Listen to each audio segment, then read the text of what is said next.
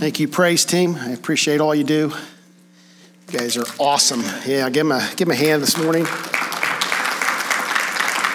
Well, we're in week two of our All-In series, and, and I've invited you to dream big, to, to find uh, your big dream. I, I'm, I have a big dream of, of running the Boston Marathon, and it's bigger than me. I, I appreciate the laughter. Uh, wasn't a joke. Uh, but, but my big dream is to run the Boston Marathon. So last week I talked a little bit about it, and I started some training on it. And you know, not not this year, but hopefully in the in the coming years. It's a three-year campaign, so I'm giving myself some time. Uh, but I talked about last week, you know, things that I have to do to be all in on that. And one of them was I needed to give up Twinkies. So lo and behold, in my office this morning, what did I find? But a Twinkie. And so I don't know who did it. Uh, I would say this, what I really have to give up is one hundred dollar bills. Uh, and so I'm hoping that, that next week I will find this. There you go, Eric, you look like a, oh, almost to you. It's a little bit smashed. She's never, I tell you what, you're in for a good experience. Uh, it's a little bit crushed, but it's it's good. You'll, you'll, you'll crush it when you eat it anyhow. Then I've been posting my runs on the internet, my my walk runs, and and so after I posted one of them, my nephew posted this screen on my page. When my granddad was sixty-five, he started running a mile a day to keep fit. He's seventy now, and we have no idea where he is. and, and so I, I thought that was that was pretty good. So I have a big dream, and, and I know you have big dreams. Several of you have shared your big dreams, and, and I really appreciate that. We want to know, because uh, I believe there's something within us that allows us to dream big. And and, and I, I truly believe that when we can dream big on silly things like running marathons, that allows God to work in our lives and allows us to dream big on other things.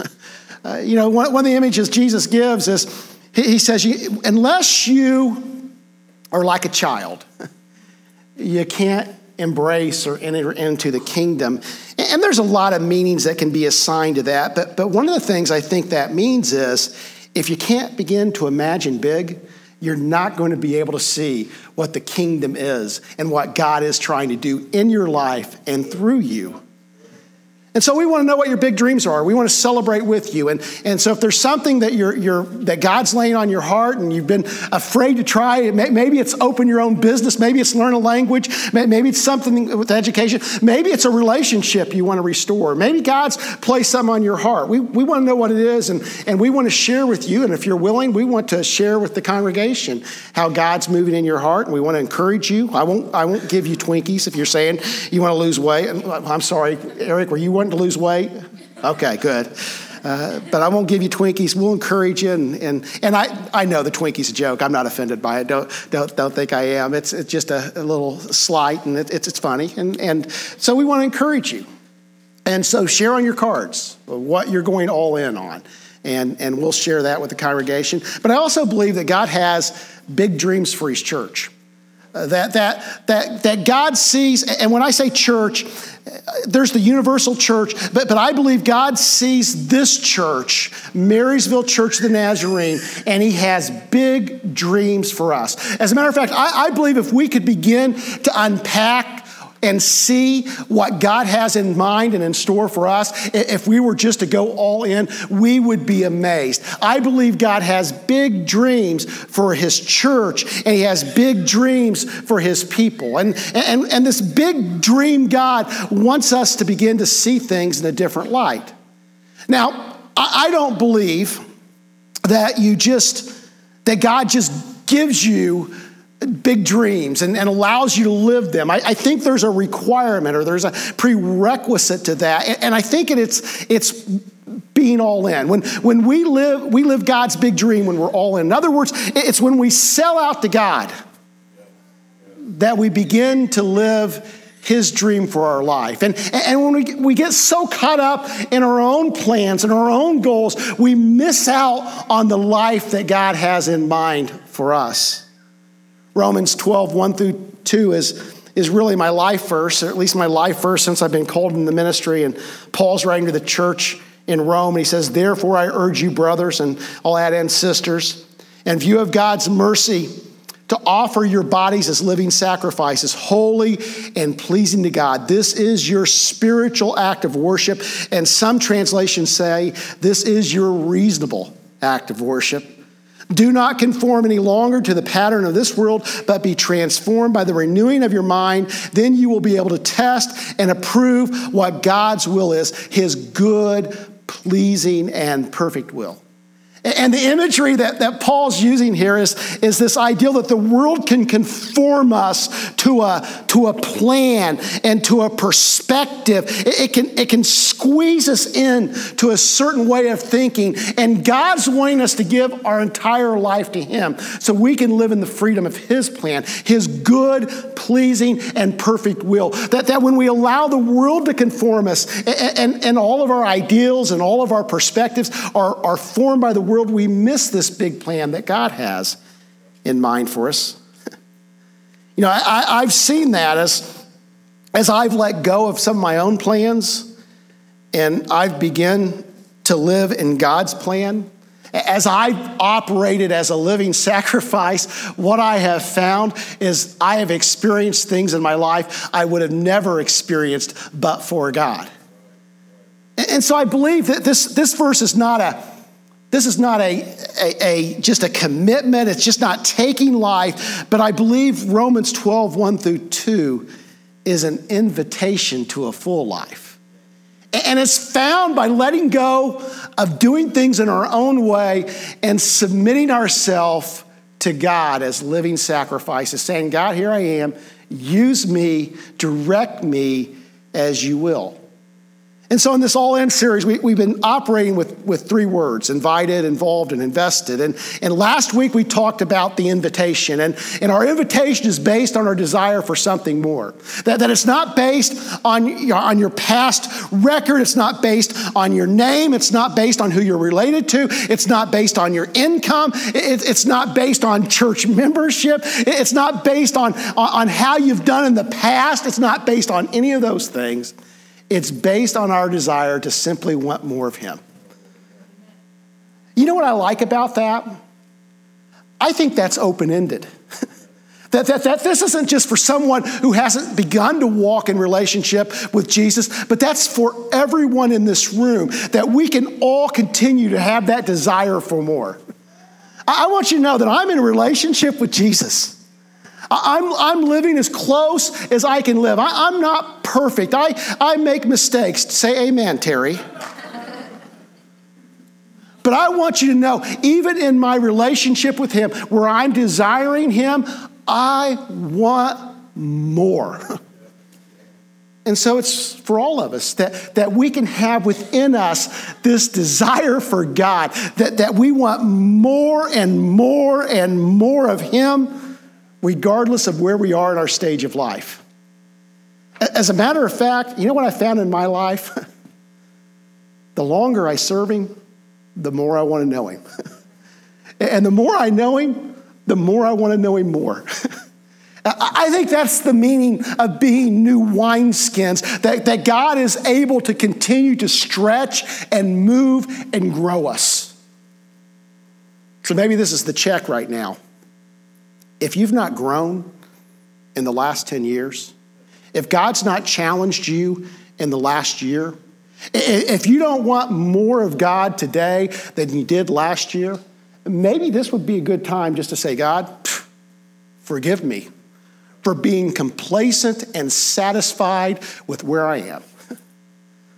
Last month I was reading and, and praying and And, and, I, and I journaled. I can't remember if I shared this in here or where I shared it, but, but God just kind of laid something on my heart, and I wrote it out, and I probably won't be able to say it exactly how I wrote it, but, but in my notes, in my, in my journal, I, want, I wrote, I want to be satisfied with what God gives me, but I want to be dissatisfied with living with less than what God wants to give me.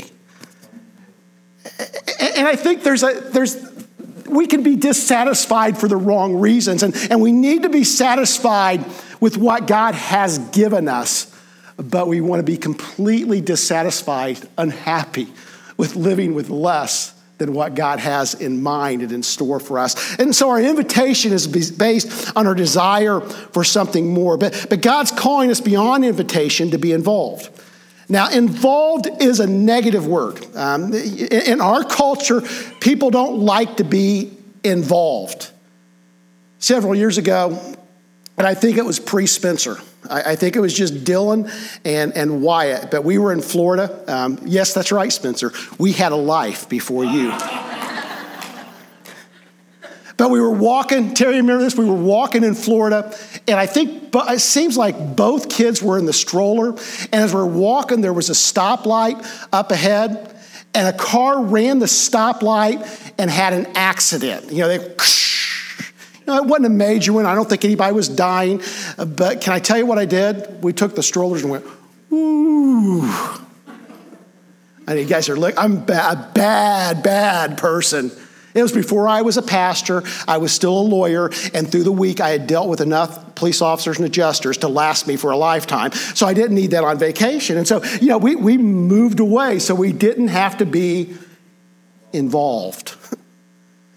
We could have involvement aversion.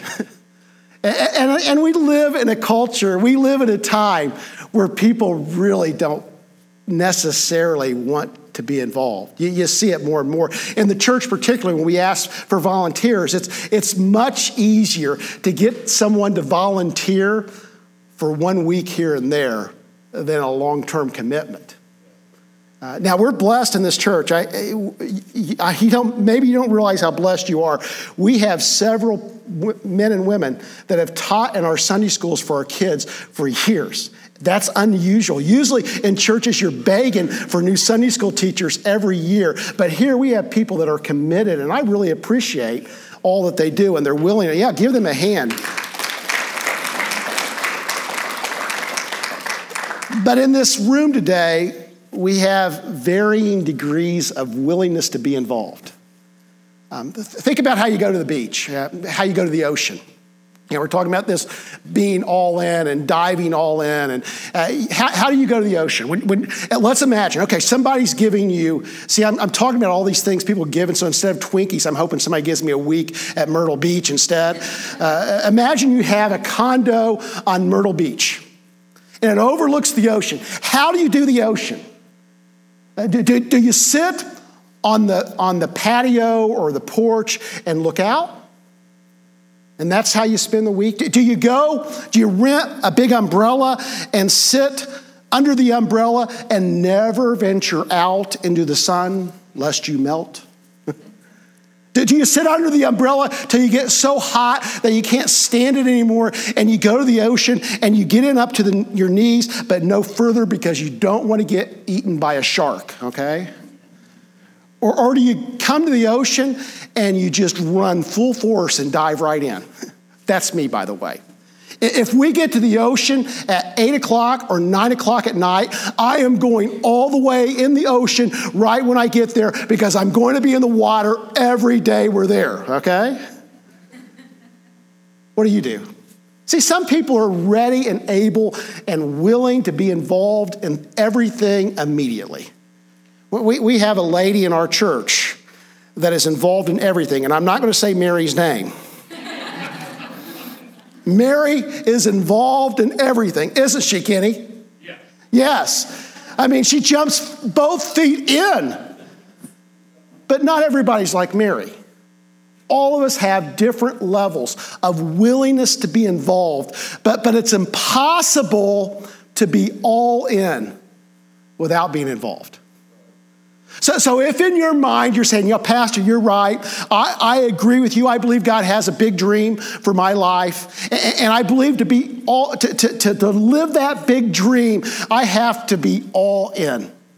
That, that if I live as a living sacrifice, I can live this better life, this better dream that, than anything that I could expect or, or, or have ever thought in my life, but it requires that I'm all in. And, and so if you believe that, if that's true, then the only way that you can be all in is if you are involved. Jesus has invited you not to be a bystander, but to be involved in his kingdom. Let me read some scripture. Luke chapter nine, beginning in verse one. When Jesus had called the twelve together, you know, Peter, James, John, Andrew, Judas, he gave them power and authority to drive out all the demons and to cure diseases. And he sent them out to preach the kingdom of God and to heal the sick. Told them, take nothing for the journey, no staff, no bag, no bread, no money, no extra tunic. Whatever house you enter, stay there until you leave that town. If the people do not welcome you, shake the dust off your feet when they when you leave their town as a testimony against them. So they set out and went from village to village, preaching the gospel and healing people everywhere. Now, now this is an interesting, it, to me it's a fascinating, and I've got to tell you, I've wrestled with this passage multiple times because it's before all of the important events of Jesus' ministry. It's before the crucifixion. So, so, so they're preaching the kingdom without this important component, component of Jesus paid it all. All to him I owe. Well, without the blood, without the shedding of blood, there can be no forgiveness of sins. And, and so they're preaching the kingdom before this significant event of the crucifixion. That they're preaching the kingdom of God before the resurrection. You know, Paul says, you know, you know, if we're just preaching and there's no resurrection, we're just wasting our time. And Jesus has involved these guys in the kingdom work before these significant events. They're preaching early in Jesus' ministry before much of his teaching is done. That they're preaching before they have a grasp of what the kingdom even means. Read the Gospels. It, it's crazy. There's times these guys are really slow in understanding what Jesus wants them to understand. And I can say that because sometimes I feel like I'm really slow in understanding what Jesus wants me to understand.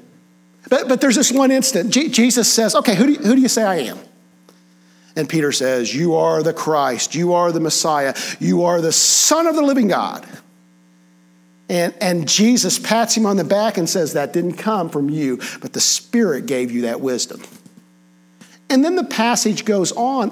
It's almost as if it's the, the, the same conversation. And Jesus begins to reveal that he's going to go to Jerusalem and he's going to be crucified and he's going to have to die. He's going to be, he's going to rise on the third day. And, and all they hear is crucifixion and all they hear, hear is failure. And Peter says, no, no, no. I'm sorry, I know, okay, I know you're the Messiah and you're the Son of the living God, but you've got this all wrong. None of that's going to happen. And what's Jesus say to him?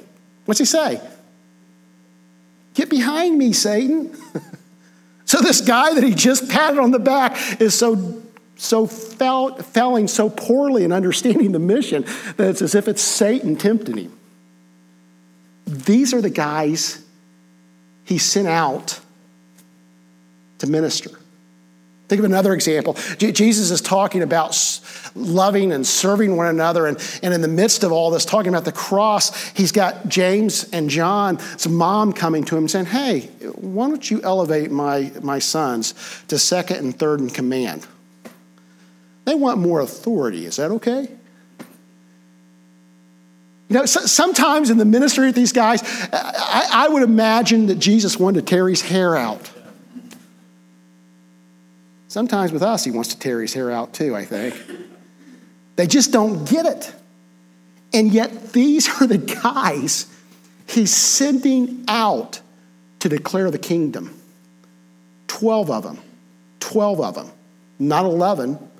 So he's sending out also the one that's going to betray him. It's before the cross. It's, it's before the crucifixion. It's before Pentecost. Now, truthfully, even after the cross and even after the resurrection, I'm not sure they really got it. As a matter of fact, there's a, there's this portion in Scripture, and and and Jesus has been has been risen has risen from the dead, and he's he's he's met with the disciples, and it's in John twenty-one, and all of a sudden, Peter says, "I'm going fishing." And it's not, the implication is not, okay, I want to go fishing for relaxation. The implication, because James and John go with him, his former partners, the implication is enough of this. Well, I'm not wasting my time anymore. It's back to work as usual. And Jesus comes and encounters him and restores Peter in that moment.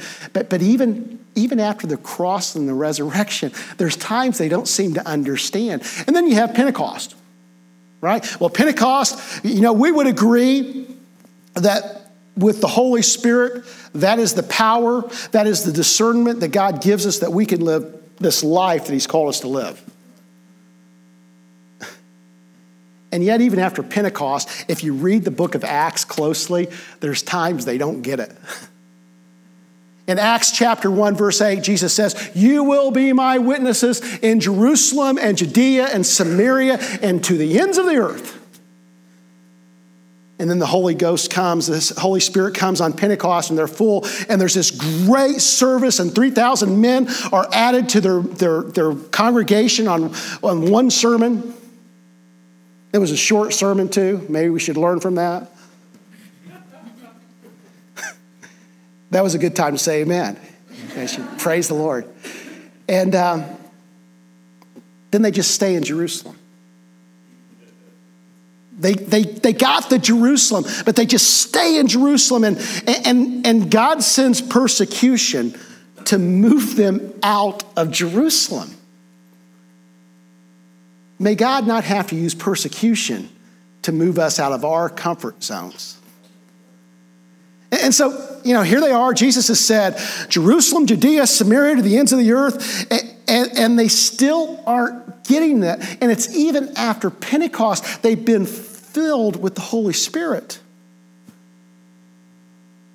And so then you have this interesting experience, and Peter and Cornelius, and, and Peter's with Simon the tanner, and, and God speaks to him in a dream where he's dreaming about food. I'm glad, Peter, I'm not the only person that dreams about food. And, uh, and Peter has this realization that Jesus was doing something that was for everyone. And he tells Cornelius, he says, I now understand that God is no respecter of persons, and that, that this kingdom is for everyone.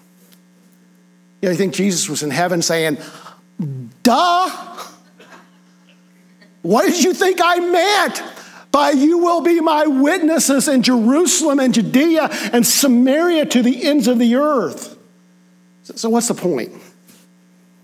The point is, God involves people in his mission in our incomplete state. He doesn't wait until we have it all together, until everything is perfect to involve us, but he involves us early.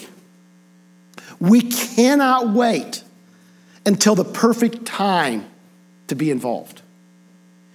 There, there's no amount of Bible study where you feel like you'll be perfectly ready to be involved in, in the kingdom. There, there's, there's no perfect time on our calendar. As a matter of fact, we have an enemy of our soul that will purposefully deflect you from God's purpose by filling your calendar with less important things. There, every once in a while, I'll hear people, and if you're saying this, God bless you. I'll hear, hear every once in a while I'll hear people say, well, you know, we're just waiting for the perfect time to have kids. If Terry and I were waiting for the perfect time to have kids, we still wouldn't have kids. Uh, you know, there is no perfect time. God calls us to involvement before this perfect time. As a matter of fact, this early involvement, I believe, is crucial to our maturity and our development. See, I think their involvement served the future.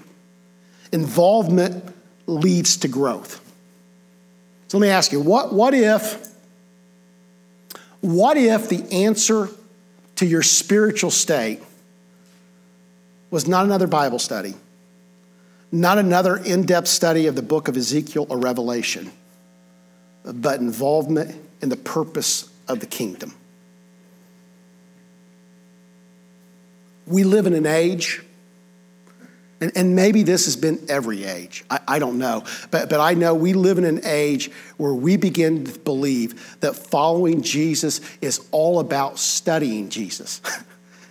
And if we study Jesus, that somehow we're, we're, we're fulfill, fulfilling our, our life as disciples. You realize you've not simply been called to be a disciple, and you've not merely been called to be baptized, but you have been called to be a discipler and a baptizer. That he has called you to his mission. In Organic Church, Neil Cole writes this. Usually when someone is born again, we say things such as, you're, you're just a baby. You're vulnerable and weak. And there's so much you don't know yet.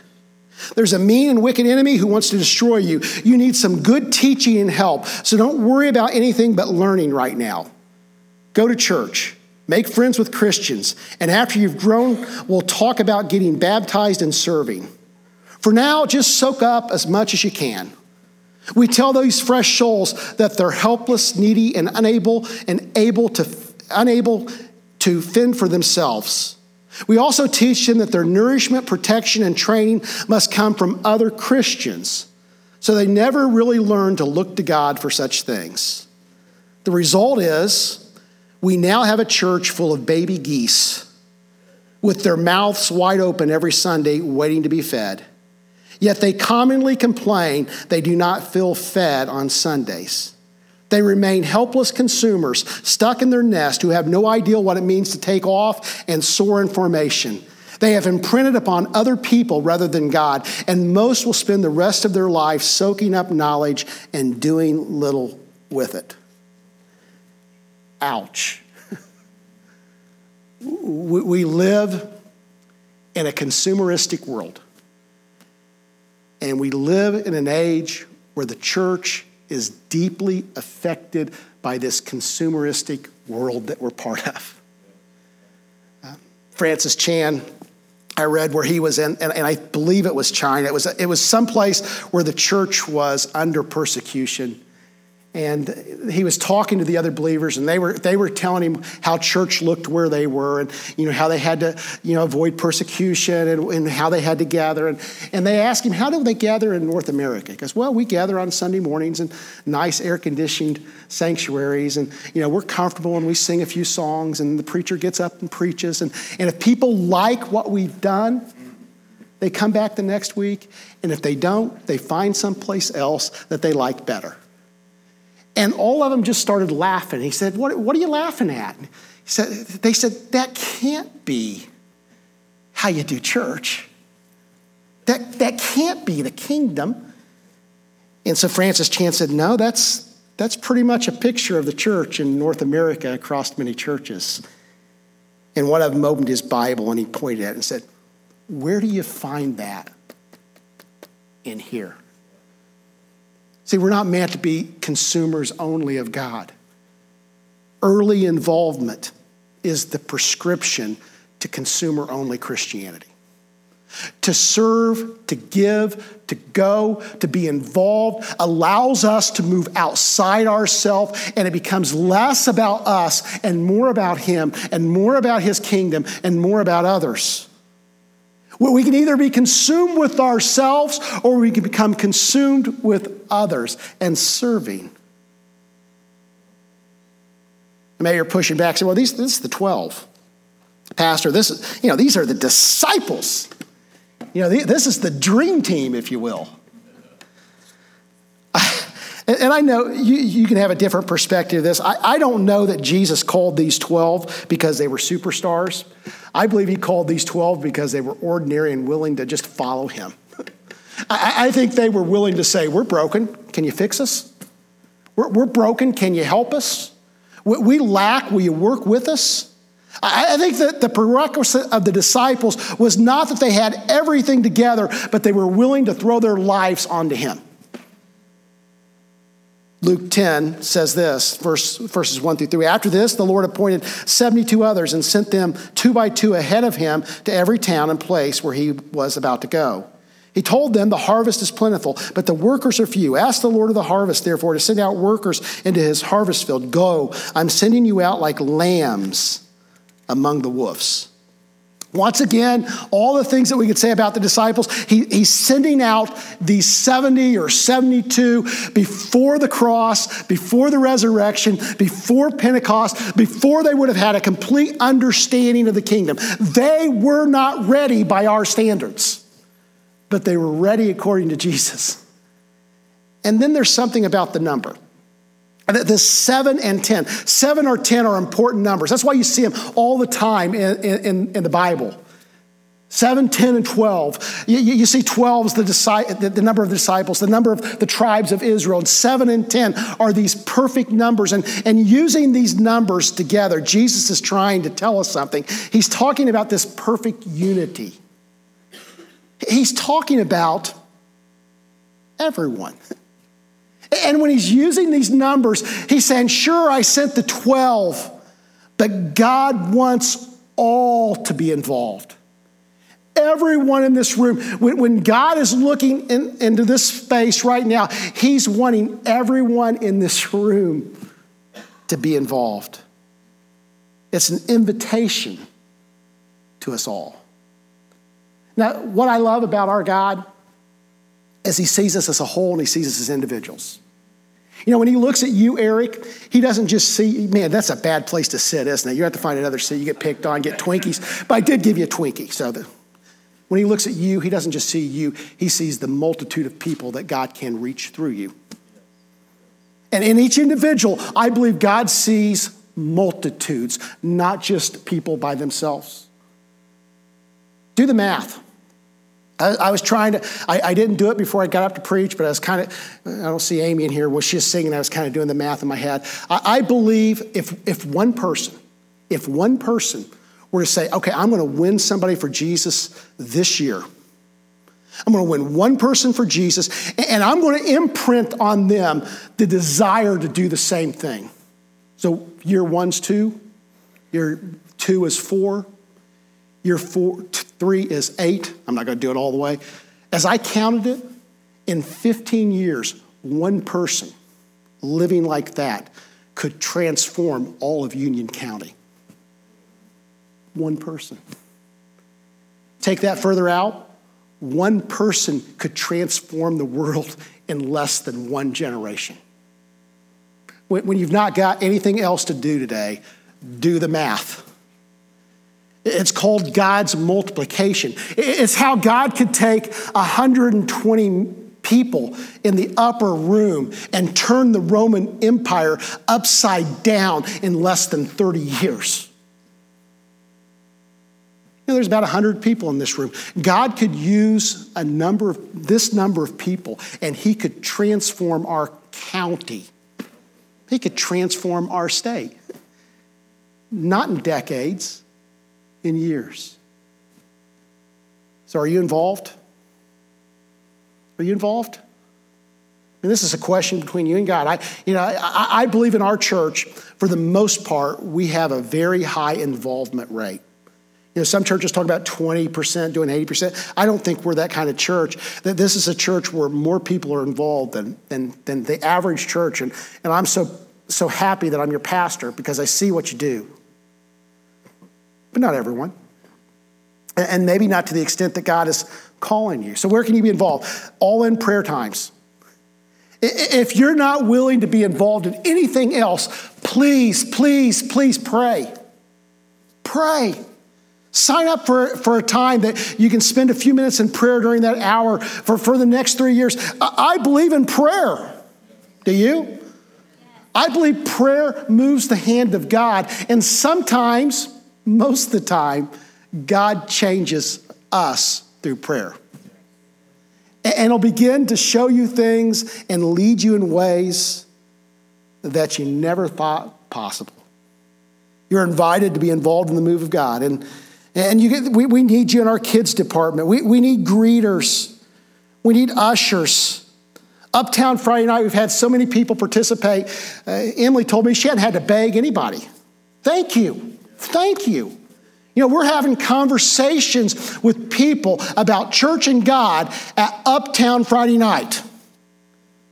And it was it was wine and cheese night, so there, some of them were a little bit tipsy. So I think they were a little bit more receptive this week. I don't know if they were or not.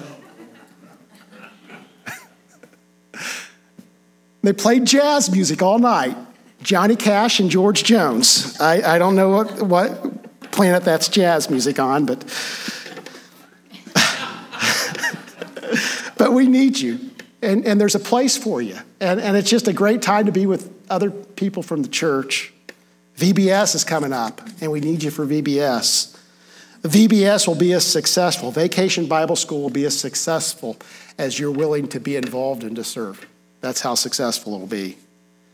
So what's our next step? Anybody ever join a gym? Anybody ever join a gym and then never go back? Okay, yeah. You know, you join a gym... and you meet with a trainer, and a trainer begins to give you a, a, a, a course of action, things you can do. It reminds me, I had a guy at, at my previous church that had done some training, and I used to watch him. He'd have a couple guys that would follow him around, and he'd just tell them all these different things to do. And, and so I guess one day he was having them do some exercise that was a little bit weird, and you know, because trainers will have you do things that are a little bit weird and uncomfortable. And so doing this weird exercise, and they say, say "Hey, John, why are you having how, why are you having us do this?" He said, "Oh, that's just for me." uh, I got a kick out of that. The trainers will give you the plan, and, and, and, and it's individual. It's, it's based on you. It's based on where you want to be. They'll ask you, okay, where do you want to be? What do you, what do you want to have to happen? I always say, I want to look like Arnold Schwarzenegger. Uh, and see, nobody here knows who Arnold Schwarzenegger is, or you're saying, why do you want to look like the former governor of California? I, you know, I, I, I'm so out of date. And so they give you a plan. That's what we want to do. You know, in, in the past, we've done gift testing. We've done ministry fairs, and you have some success with those kind of things. But oftentimes, gift testing we use as an excuse not to do the things that we don't want to do. And ministry fair is more about the, the cookie-cutter world of who we are and trying to shove you into different things that we need. Instead, I'd like to have a conversation. I'd like to have a training conversation where we can talk about your hopes, your dreams, what do you want to see happen with your participate in church, participation in church, how, how you want to see God shape you. And so I'm inviting you to a conversation, and you can meet with me, you can meet with other pastoral staff, our, our ministry team leaders, uh, Nancy Thompson, Judy Luganbill, Clinton, Emily Lauterbach, Ryan and Mara Castle will meet with you. We, we, we want to have a conversation with you about what your hopes and dreams might be, and, and maybe have a continuing conversation of how you can be involved. Maybe you're already involved, and, and maybe your involvement's not leading to the to the spiritual development that you wanted to see, and, and maybe you just want to meet with me and, and talk about other ways that maybe God could use you more productively.